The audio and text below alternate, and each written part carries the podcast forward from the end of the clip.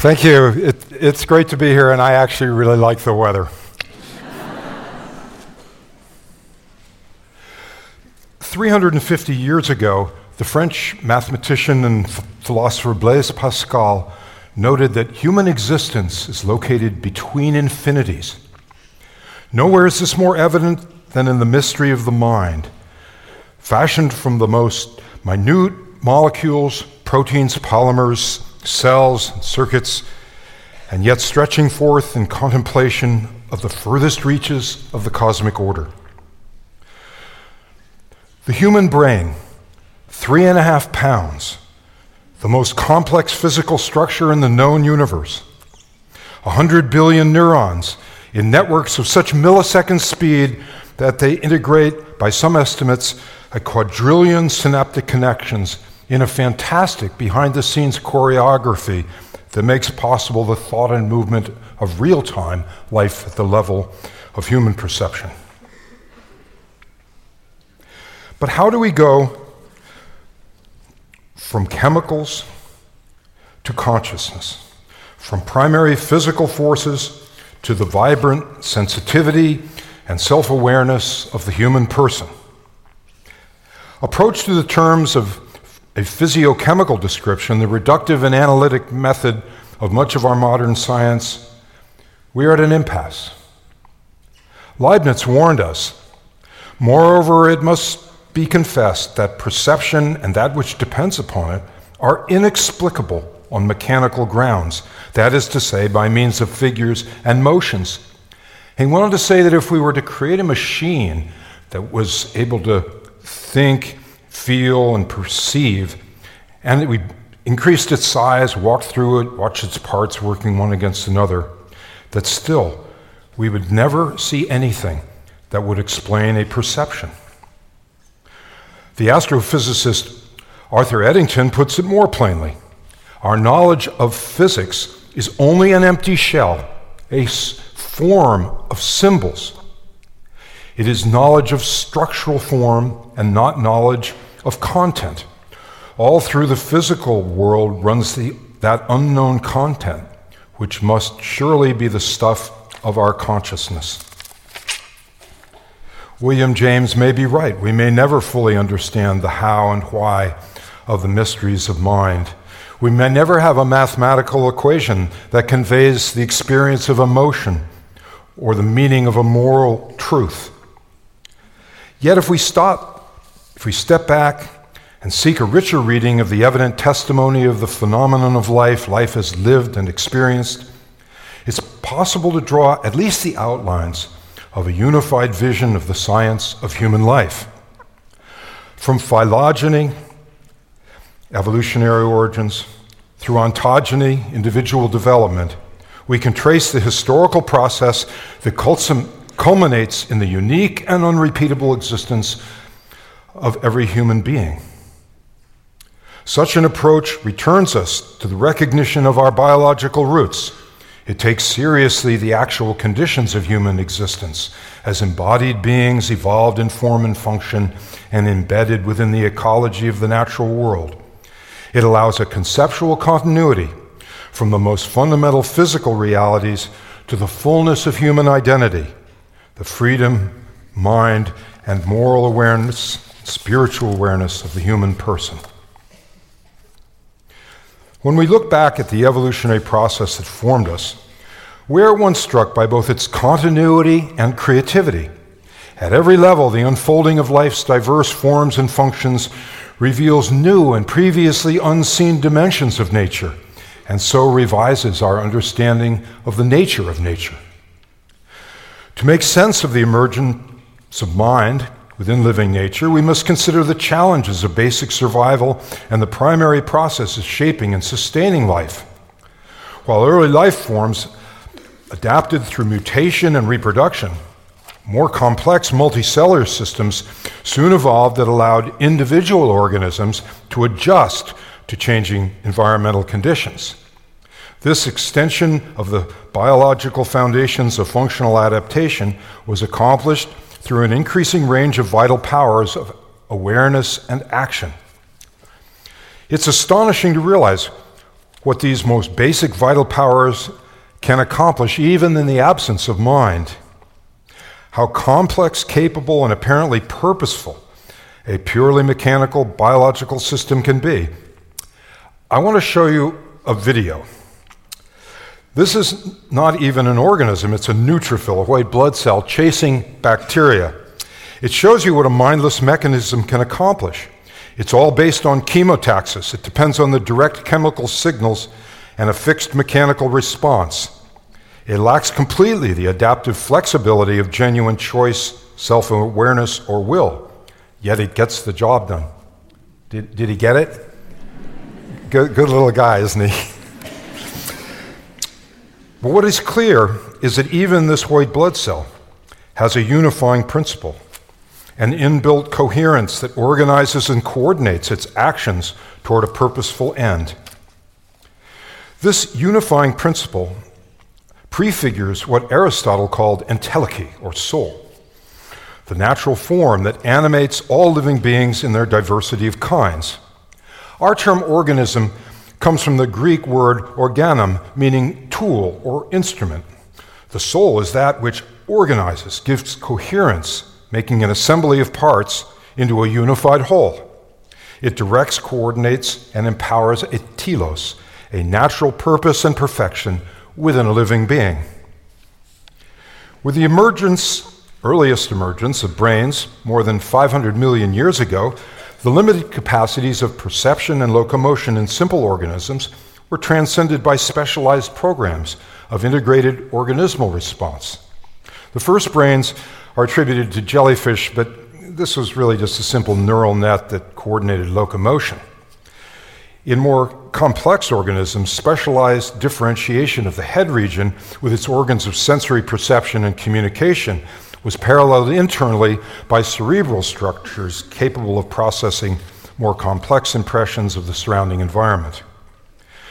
These capacities, in turn, allowed the extension of life into more varied and challenging environments, Whereas oceans had provided more or less stable chemical content, context and constant temperature, the ascent to dry land required more complex biological regulation of internal ion concentration, body water, and temperature.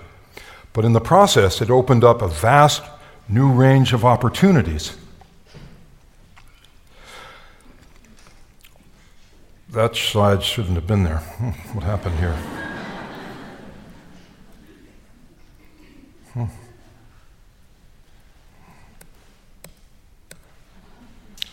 Well, anyway, um, there's always something wrong with the slides. You know, it's amazing. Um, in any case, the descent to dry land opened up a whole new realm of possibility. This in turn led to the progressive refinement of integrated motor and endocrine systems that formed the biological basis of the emotions and the foundations of mind. Emotions had their evolutionary origins as coordinated adaptive adjustments, such as the postural and visceral changes that place organisms in a condition of readiness of response. For example, fear involves increased heart rate and protective posture. As the demands of sensory perception and action became increasingly complex, organisms evolved a more integrated inner sense of subjective feelings associated with these primary physiological foundations of emotions. Within a rising scale of sensation and self awareness, sustained programs and patterns of response came to be motivated and coordinated by an inwardly felt sense of appetite, drive, or desire. Potent but perishable, animal life, by its very character, is precarious being. Desire, prefigured as need, forms the central axis of survival. Consider the power of hunger, for example. This is making you hungry. Consider the power of hunger for, for food or the longing for sexual union and their importance in sustaining life. Together with awareness and action, desire aligns and empowers the effortful and purposeful processes of organic being. Desire distills as a coherent sense of self, urgently engaged in the essential tasks of life. As a self subsistent being, an organism is the executive of its own existence.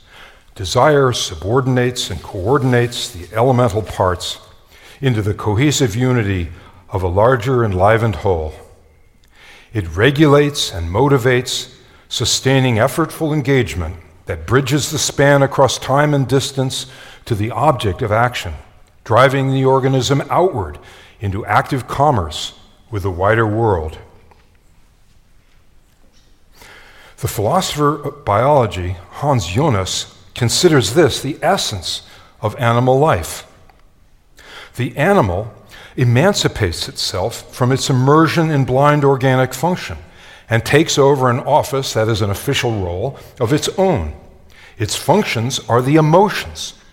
Animal life is thus essentially passionate being. The unconscious processes of plant life are transcended by the inner awareness and purposeful desire that form the central axis of animal life. With further evolutionary adaptation, elaboration of more complex and conscious animal kinds are interwoven in deep articulation with the multifarious forms of the evolving ecological whole. The varied senses, there it is, the varied senses are extended and refined, allowing a fuller disclosure of the world, not just in breadth and precision, but in causal connections across space and time. Desire becomes the seed of comprehension and control. Together with awareness and action, it forms the very infrastructure of mind. With the encompassing consciousness and self awareness of human life, desire distills as a sense of integrated identity, sustaining personal purpose and beckoning beyond to the highest reaches of human life in its aesthetic, moral, and spiritual extensions. But this raises a question that's a matter of bitter dispute in our current controversies over the meaning of mind.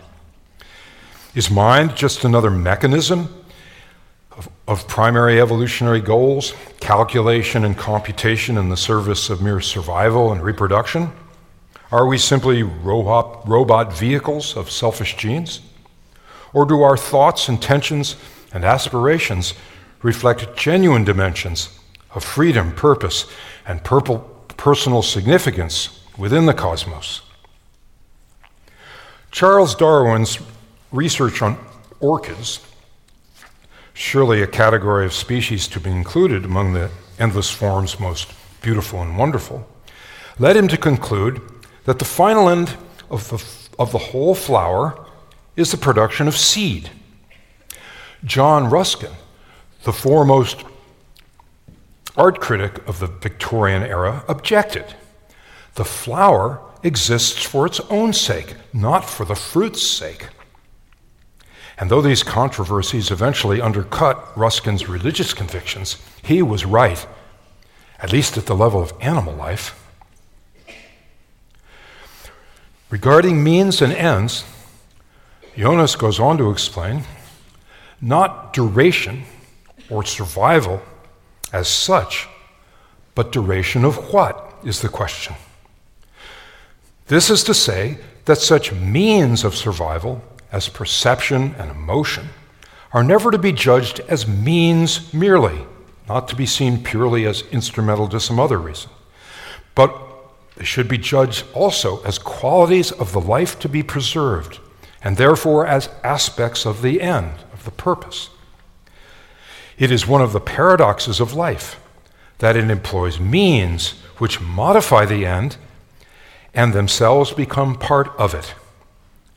The feeling animal strives to preserve itself as a feeling, not just a metabolizing entity. That is, it strives to continue the very activity of feeling.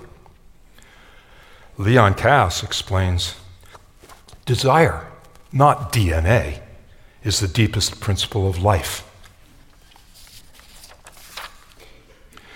These phylogenetic refinements of living nature, the vital powers of action, awareness, and desire, culminate in the human form with its capacity of resonant relationality and rationality, intelligence within an intelligible order of being.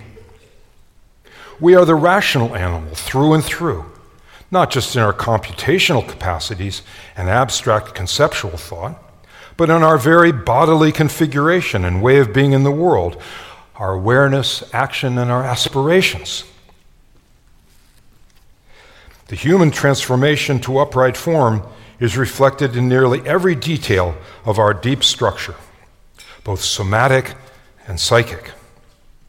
For example, the freeing of the upper limbs and the refinement of the tool of tool, as Aristotle called the hand, promoted the emergence of fine motor control and the cerebral capacities that could coordinate and sustain more complex actions within the world. A unity of comprehension, creativity, and constructive action. Likewise, the unique range and refinement of our varied senses touch, hearing, and sight each complementing and cross referencing each other. In our ancestral origins, as sight replaced smell as the most prominent sense, it allowed rapid perception of objects and actions at great distance. Sight is an incredible sense. It allows things that the other senses simply cannot do, especially perception at distance. Sight allows insight. Furthermore, reason is not literal, but metaphorical. The very structures of our categories and concepts come from the nature of our bodily experience, the world as we know it by living in it. Time, for example, is understood by its representation through the experience of movement in space. These primarily bodily based experiences then serve as metaphors for abstract concepts such as the force of a reasoned argument, or the attraction of love. There is no mind apart from and independent of the body, and no pure reason apart from bodily experience, at least in human life, that's true.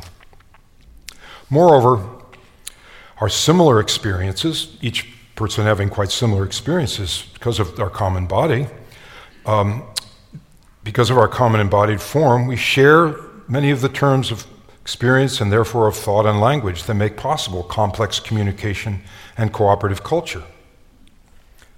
Each of these distinctive human capacities is complemented by specialized neural modifications, modules that analyze, integrate, and put into action our unique capacities for understanding and activity in the world. The human brain is three times bigger than would be expected for an ape of our size distinct cellular microstructures with highly branching dendrites and greater density of spines, the little connecting terminals, allow more complex interactions and interconnections between brain cells. This hierarchy of neural refinement converges in the prefrontal cortex, the center of abstract analysis, planning, decision making, and rational comprehension and control a brain region five times larger in humans than in chimps.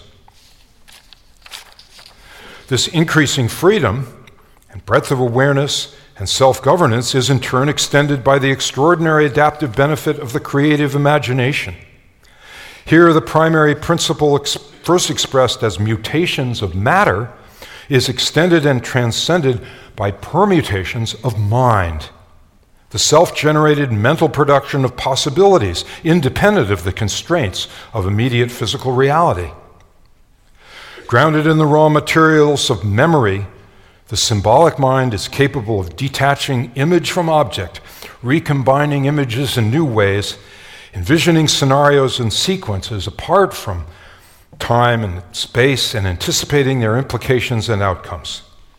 This is yet another powerful form of freedom in which the organism can imagine possibilities and try them out. It's kind of a dress rehearsal without the expense of time and risk of resources in the process.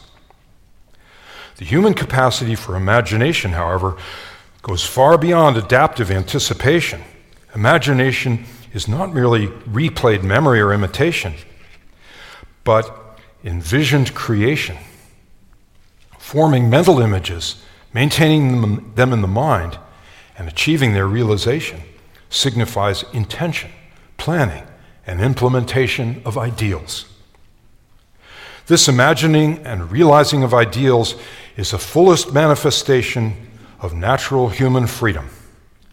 Whereas most creatures exist in an unbroke, unbroken immediacy of life, humans have the capacity to draw both the past and the future into the present from learning stored as memory and anticipation through creative imagination. The immediacy of, of the immediacy of animal existence becomes the mediated flexibility and freedom of human consciousness. Together with the ceaseless drive to organize the unexplained, which has been called the cognitive imperative, I think we might better call it the cosmological imperative because we try to make a coherent whole out of what we think about. Together with this, these drives, the capacities to calculate, extrapolate, and recombine are used through imagination to conf- reconfigure that which is into that which could be. While most creatures are pushed by biological and ecological exigencies, we are pulled into the future by our desires, dreams, and images of fullest flourishing. From the human capacity for imagination and the drive to pursue the possible comes something unprecedented in the history of nature the freedom of aspiration toward an envisioned ideal. The human ascent to a coherent moral ideal is the fullest extension, the culmination of the most profound developmental thrust in living nature. Desire, in this case, moral and spiritual desire. Desire, not DNA, is the deepest principle of life. The drama of this phylogenetic process and its evident moral meaning is replayed in the developmental unfolding of every human life. Microscopic and without evident human form, the single cell, the union of sperm and egg, contains within itself the distillation of nearly 4 billion years in the history of life. The earliest stages of human development serve as the indispensable and enduring foundations for the powers of freedom and self awareness that reach their fullest expression in the adult form.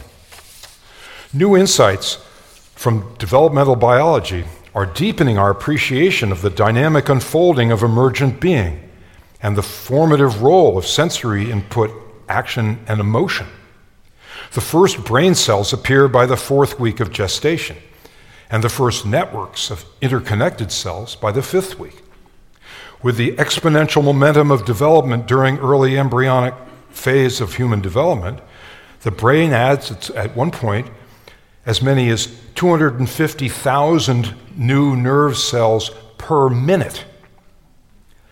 By the 10th week, a fetus can suck its thumb, and 80% have already established their preference of handedness. 10th week, it's about that big. By the end of the second trimester, emotional expressions, such as laughing and crying, are evident. And muscular motions, not seen until the end of the second year of life after birth, are already observable in the weightless suspension without the fluid of, within the fluid of the womb.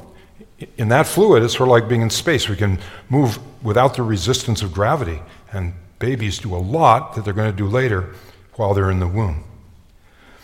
Likewise, there are clear indications of likes and dislikes, pleasures and pain. Learning begins, the baby's future dietary preference, for example, are conditioned by the mother's diet and the pattern and tone of the mother's Speech sets the foundation for the later acquisition of language.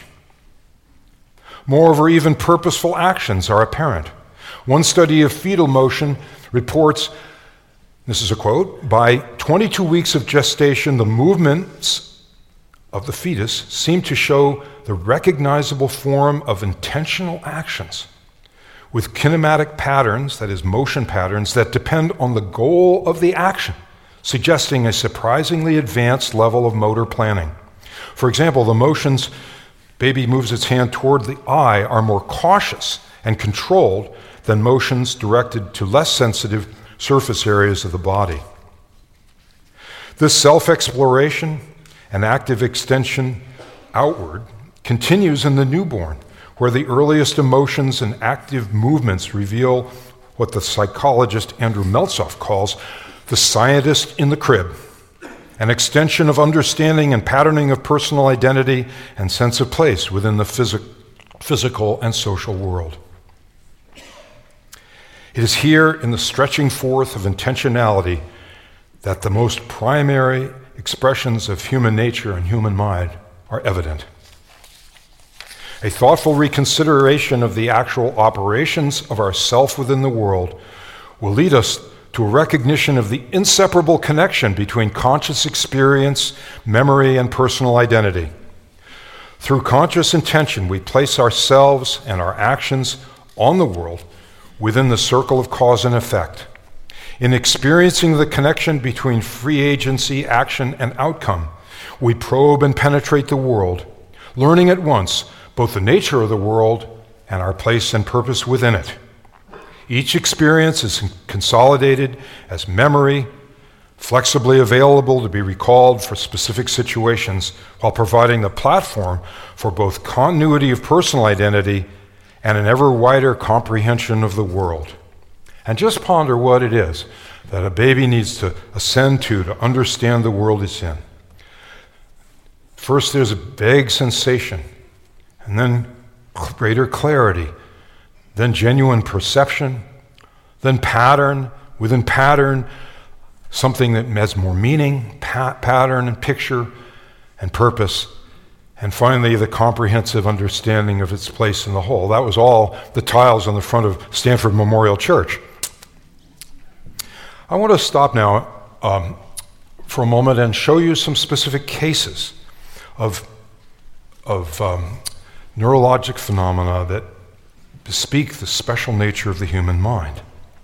So, the first one is a video of a, of a monkey. And this, the reason I want to show you this is because this will give you some idea what a newborn baby is actually doing as they stretch forth into the world, exploring and trying to learn how to both operate and understand within the world. This monkey has a little microprocessor, that's that little grid of, of spines, placed on top of its cortex. They take the skull off and they press it down onto the open, open um, cortex. And then those are monitored by a computer. They signal a computer and it monitors, and the computer then operates a robotic arm. The monkey's arms are bound to its side, so it's not making any muscular motions.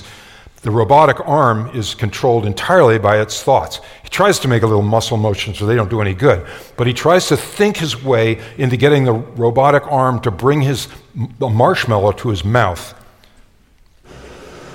With astonishing dexterity, a monkey reaches out to grab and turn a handle with a robotic arm controlled not by its hands, but directly by its brain.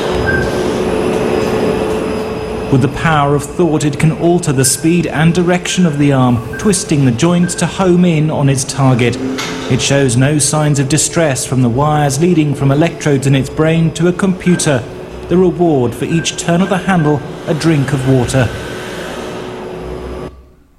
The baby must do something fairly similar. It must experiment and thereby recruit patterns of neural connections to refine its motor action and even its thoughts, no doubt. Um, just imagine how a baby learns to get its spoon to its mouth. Moreover, there's an astonishing plasticity. The brain itself adapts to the circumstances trying to master or the salient issues in its environment. This, these are three examples on this one slide of alterations of sensory perception. In every case, the brain accommodates to the demands by expanding or contracting or some special distillation of action in cortical areas that otherwise would be used differently. Moreover, um, you can teach a person who is, is sighted to use Braille, but it works better if you blindfold him because then the, the visual areas are actually recruited to analyze the touch sensations that he's getting from the Braille. Moreover, uh, if you, if you artificially, we do this in monkeys, not humans, artificially reroute the nerves that normally take information to the eye and direct them to the auditory cortex, the hearing cortex, it isn't just mere recruitment and the use of spare computing power. The auditory cortex actually reconfigures itself to optimally, optimally decode the visual signals. What is at the base of this is something in the mind that wants to extract information and operate effectively. It's an amazing thing. What is it? How does it know to do this? Uh, something in there is organizing and extending, distilling our understanding and operations. Um, moreover, in the cases of stroke, this same process takes place. After stroke, the mind will recruit the brain in new and more functional ways uh, versus what it was left with after the stroke. Furthermore, it's possible to, at least early in life, take out large sections of the brain, and things will be recruited to, to compensate. In this case, this poor little girl had to have half of her, her upper brain, her, her, one of her hemispheres had to be removed. The, the pediatric neurosurgeon who did this, Ben Carson, was a fellow member of the President's Council with me. And Ben's a very nice guy, by the way. He's, I think he's going to run for president. But we'll see. Um, anyway, uh, Ben performed this operation on this little girl, Alexandria, having done more than 80 hemispherectomies, removing hemisphere, whole hemispheres since 1985. He was optimistic. He said, if you see the patients who have had hemispherectomies, you're always amazed, he said. Here they are, running, jumping, talking, doing well in school. They're able to live a normal life despite losing half their brain, almost half their brain. Normal, happy life, including creative artwork.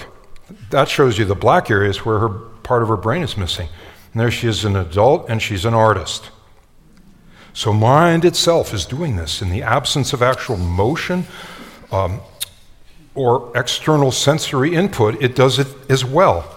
Here's a study where they got they had a lever and people had to, to do something to it was being used to uh, for therapy to, to bring function back to, to an area of the, the of the of the fingers. And it turned out that if if they con- did a control study where people actually pushed the lever it was only a little bit more effective than if they just imagined pushing the lever isn't that astonishing? Just imagining. And now, about a month ago, a paper came out and said muscles actually strengthen when, they, when you imagine contracting. Now, that was great for couch potatoes. Um, moreover, it's possible to recircuit the brain in its functions. This is a study of obsessive compulsive disorder where actual ideas reshape the brain. Likewise, a study of pain where watching the images of the brain and what lights up, one can shift what lights up, areas that are recruited, and actually decrease the amount of pain, at least short term and maybe even long term. And this is an interesting study. This is a Chinese study about Chinese Christians. They tested people's personal evaluation of, of the virtue of other people. On the top, is the dorso, dorsomedial prefrontal cortex, and the bottom is the ventromedial prefrontal cortex. Uh, when we evaluate other people as though, as though we're looking at them objectively, we use the dorsomedial prefrontal cortex. But it turned out in these Chinese Christians that when they evaluated themselves, instead of using the, the, the ventromedial prefrontal cortex, they actually used the dorsomedial prefrontal cortex. They stepped out of themselves and looked more objectively at themselves, the way God might see them, not egoistically or defensively, but dispassionately. Moreover, it turns out that the mind, its thoughts, religious faith actually correlates with, with increased longevity, health. And this. Stephen has never seen the eternal city from above before.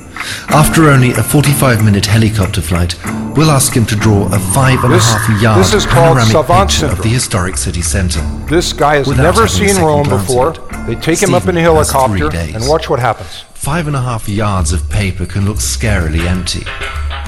The amazing thing Stephen starts the drawing as we would, with the Church of St. Peter's. But he doesn't do any sketches, nor roughing out of the space for the drawing. It's as if the panorama already existed within his head, with all the proportions, all the roads, all the details.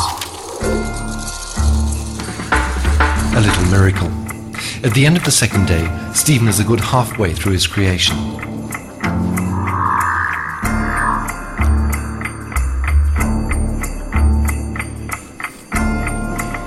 If we could turn the lights down a little, we'd see this better. Anyway, what happens is he does whole panorama of Rome and only gets a couple of windows wrong and a few little arches. He'd never seen it before. It shows you what amazing capacities there are in the human mind if recruited properly, but it also turns out this, this fellow, unfortunately, cannot operate very effectively in many domains of the world. He's got a sort of laser beam focus of capacities. The human being actually is a general purpose organism. The natural capacity for comprehensive understanding and capable action in the world is based on a breadth and balance of neural capacities. And it is indeed the highest adaptation in the history of life. Ultimately, it's the key to both our species' biological success and our sense of spiritual significance. We do not want to create people like that savant fellow. We want wise people with balanced capacities, penetration into the depths of reality in its full scope.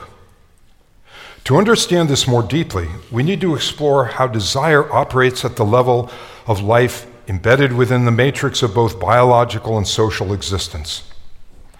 Advances in neurobiology are clarifying the connection between desire and reward and their role in learning, identity formation, and personal and social development. At first, researchers thought that they had located a single pleasure center, but further studies delineated a more distributed reward circuitry with multiple connections and varied contributions in the mediation of pleasure and its purposeful connection. The elucidation of these circuits has led to more recent work focused on the role of the neurotransmitter dopamine. Recent research has established the ancient phylogenetic origins of the reward system and the pervasive role of reward in shaping the full range of animal behaviors. It is now clear that dopamine, far from being simply a pleasure chemical, is an essential element in circuits modulating and coordinating motivational, emotional, cognitive, motor, and endocrine functions. The biology of desire is the central axis uniting all aspects of animal life, both mental and behavioral. These discoveries have in turn allowed scientists to identify distinct components of the reward system and to begin to gain insight into the relationship between pleasure, performance, and pathologies of desire. It's now clear that reward plays a crucial role in learning by setting up systems of anticipatory response and goal directed action. Two disorders in the operation of desire make this plain. There is a rare neurological condition known as athymhormic syndrome. It's characterized by extreme passivity and apathy. People just, be, they just, it's like they're not there, zombies, we'd say. From the outside, it appears to be a loss of ability for voluntary action. But from the inside, it is experienced as a lack of self motivation. These patients report a nearly complete absence of mental life, a mental blank. Yet, if commanded from the outside, they are entirely capable of thought and action. So it appears that the motivation, it appears, it appears that motivation constitutes more than subjective meaning. It is the very infrastructure of mind. Desire, in the sense of quest, is essential to having a mental life at all. In California, we used to say, You are what you eat. It is perhaps more true to say, You are what you want. Desire is more than pleasures, define and sum up a personal identity. Where your treasure is, there will your heart be also. The second disorder is pervasive, and its meaning is obvious to all of us that of addiction. Of course, the tragic consequences of inappropriate connections between stimuli and anticipated reward are everywhere evident in human life. The power of addiction appears to be not so much a desire for reward as such as a compelling sense of wanting, driven by an overpowering feeling of lack, defect, or deficiency. Addicts hate their addictions generally. This primary biological and social role of desire and its power to disorder human life is dramatically underscored in a report from the National Center on Addiction and Substance Abuse at Columbia University. Beyond the personal tragedy of addiction and its damaging effects on families and communities, a recent estimate of cost of subject, this is actual cost of substance abuse and addiction, says that state, federal, and local governments cost, it costs them more than $468 billion a year. A more thorough and thoughtful examination of the root causes of addiction reveal a broader significance to desire and its disorders and deficiencies in human social and spiritual life, and further insight in the formative force of the human soul and its compelling quest for completion of being. Far from a simple behaviorist model of positive and negative valence in pleasure and pain, desire is inseparably central to our social and spiritual quest. In its natural role, desire is crucial in the healthy formation of personal, social, and spiritual life. The story of this social and spiritual extension of desire is being illuminated by fascinating findings regarding the tiny molecule, the neuropeptide oxytocin an ancient neuromodulator that plays a powerful and pervasive role in a range of basic biological processes related to reproduction and sociality. Oxytocin is released in both sexes during sexual orgasm, maintains uterine contractions during childbirth, and plays a central physiological role in the production and release of breast milk. These oxytocin driven reproductive functions appear to set the relational foundations for broad dimensions of human sociality. Later, sociality, romantic affiliation, for example, activates oxytocin rich brain areas. During pregnancy, oxytocin levels rise for both mother and father and show sustained synchrony, synchrony in the postpartum period as long as six months later. Likewise, the earliest and most intense interpersonal experiences of the infant are in the context of oxytocin's lactation, uh, oxytocin's role in lactation and bonding. Upwards through the life cycle, oxytocin appears to establish and sustain positive social interaction. It intensifies social interactions, alters the speed and accuracy of recognition of social signals such as facial expressions, vocal tone, and body motions, and promotes the encoding and retrieval of social memory. Through these basic cognitive recruitments, oxytocin facilitates cooperation, promotes trust, and reduces anxiety, uh, especially anxiety towards strangers. You can give oxytocin, and people are more comfortable trusting strangers. Moreover, this establishes a whole new level of biological inclination and reward. Neuroeconomist Paul Zak explains oxytocin constitutes a positive side of personal interactions. It literally feels good when somebody seems to trust you, and this recognition motivates you to reciprocate. He goes on to explain that oxytocin causes the release of dopamine in deep midbrain regions of the reward centers. Now, I know this is true. Um, this is my wife holding our, one of our little children. And when I come home from travel, I have to get my oxytocin fix, and my children make sure that I'm not deprived. This is my little four year old. Um, anyway, it's very real in human life, this, the pleasure, if you will, of positive human inter- interrelations. It appears to play a crucial role in binding children to parents and later sustaining the social solidarity essential to cooperative community. At every level, oxytocin seems to play an important role.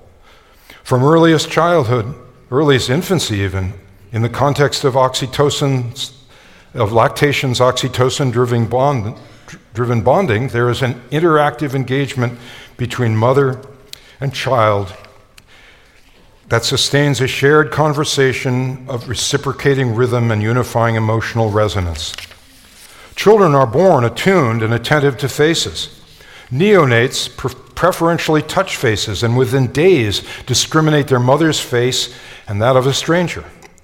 Within just nine minutes of birth, infants turn their heads and eyes toward a normal image of a face, but not toward a scrambled image of facial features.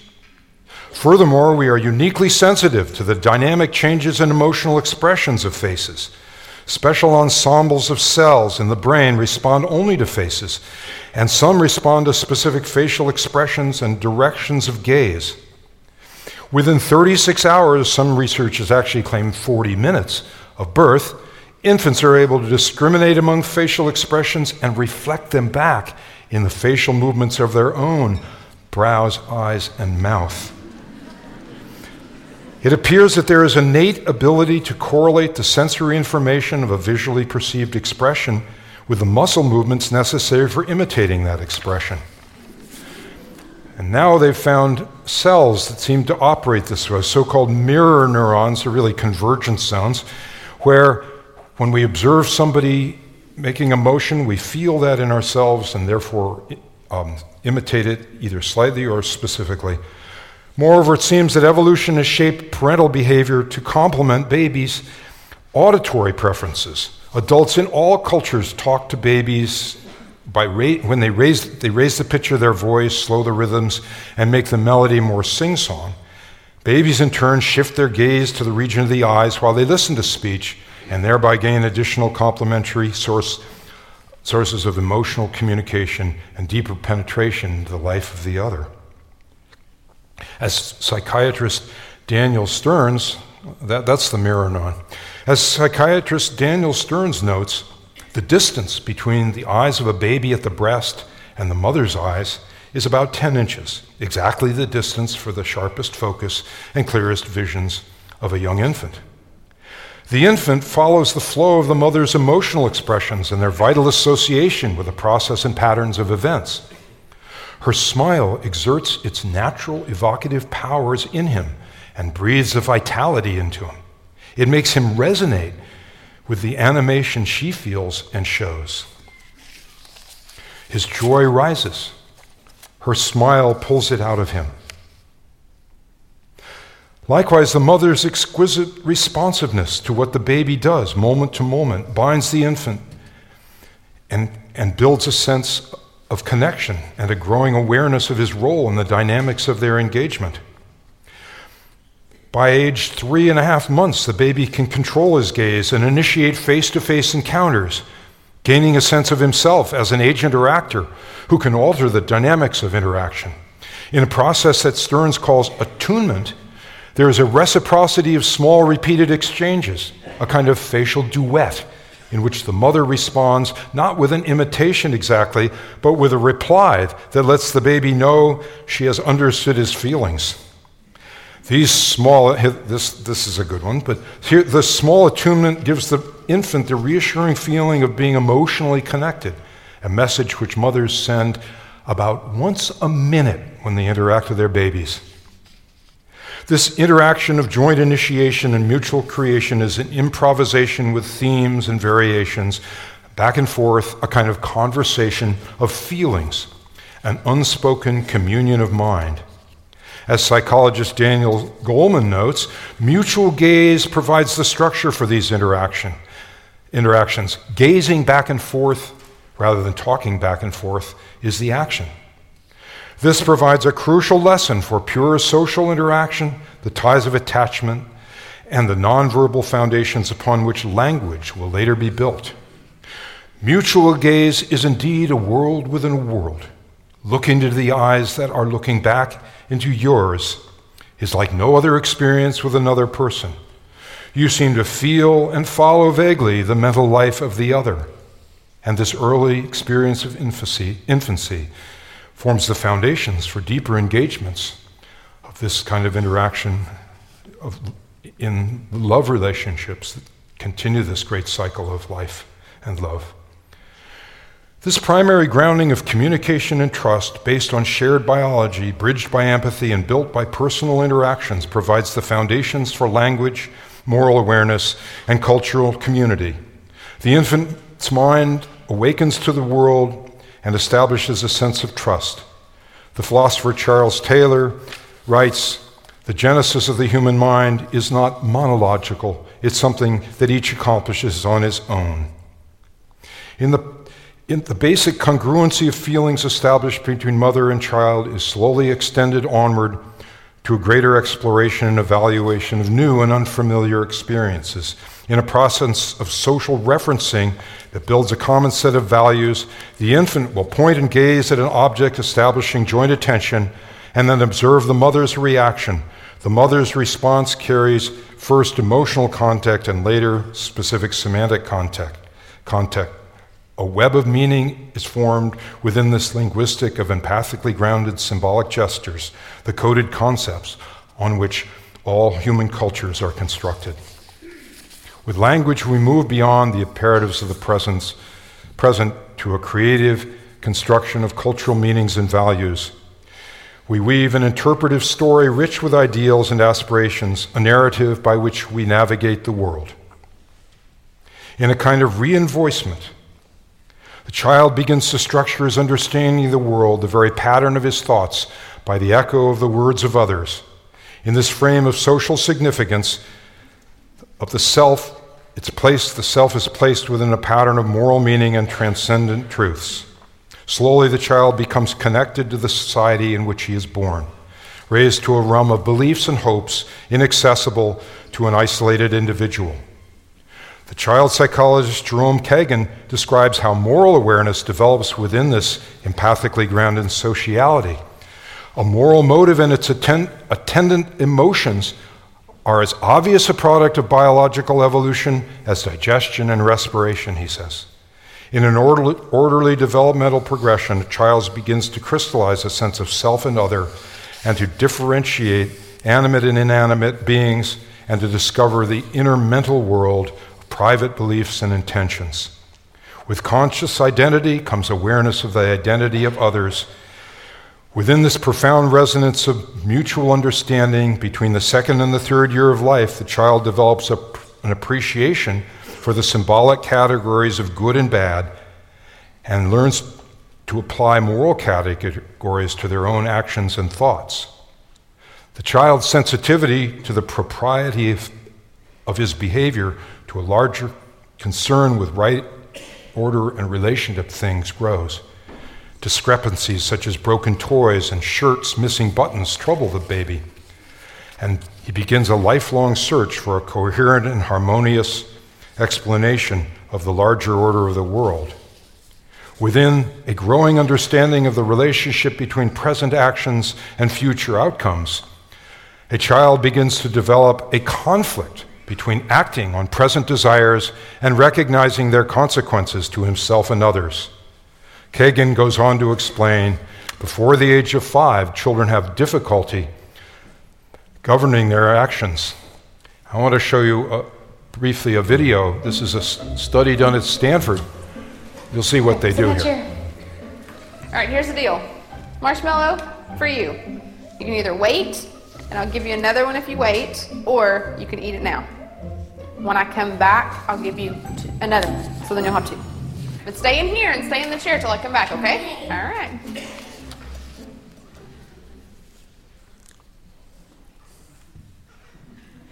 This is speed, sped up, of course, but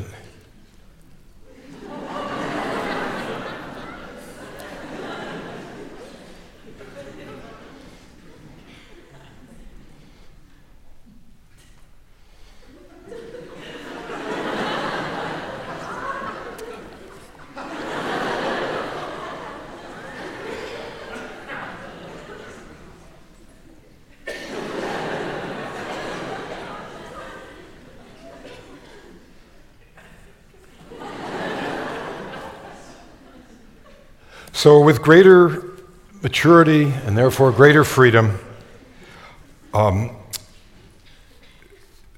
the freedom itself becomes increasingly the central moral axis, guided by the emotional pull of empathic communion. It leads to the poignant drama of the individual self in the quest for a sense of moral worthiness. This personal quest for ethical identity provides the fundamental platform for cooperative community and continuity of culture, and the wider search for spiritual harmony with the deepest source and significance of life. That's the drama of human existence. We've moved from biology to biography, from the fundamental forces of matter to the distilled consciousness, freedom, and moral awareness of the human person. Here, between Pascal's infinities, the full mystery of this creature of the earth becomes evident. Brought forth from primary material substance, we sense a destiny of human life that mysteriously transcends the biological processes that formed us. Within the strife and struggle of earthly life, we become acutely aware of the central significance of both suffering and self sacrifice. Conscious and comprehending, we are lifted to the level of love, beholding with wonder our place and possibility within the cosmos. Thank you very much.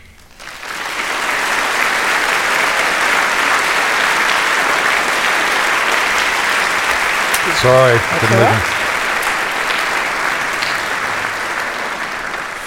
I'm afraid we won't have time for questions on stage today. Dr. Hurlbut will be out in the lobby to greet you afterwards. I'd like to thank once again our underwriters for today, the ICN Foundation, and thank all of you for coming out in this cold weather. Have a great afternoon.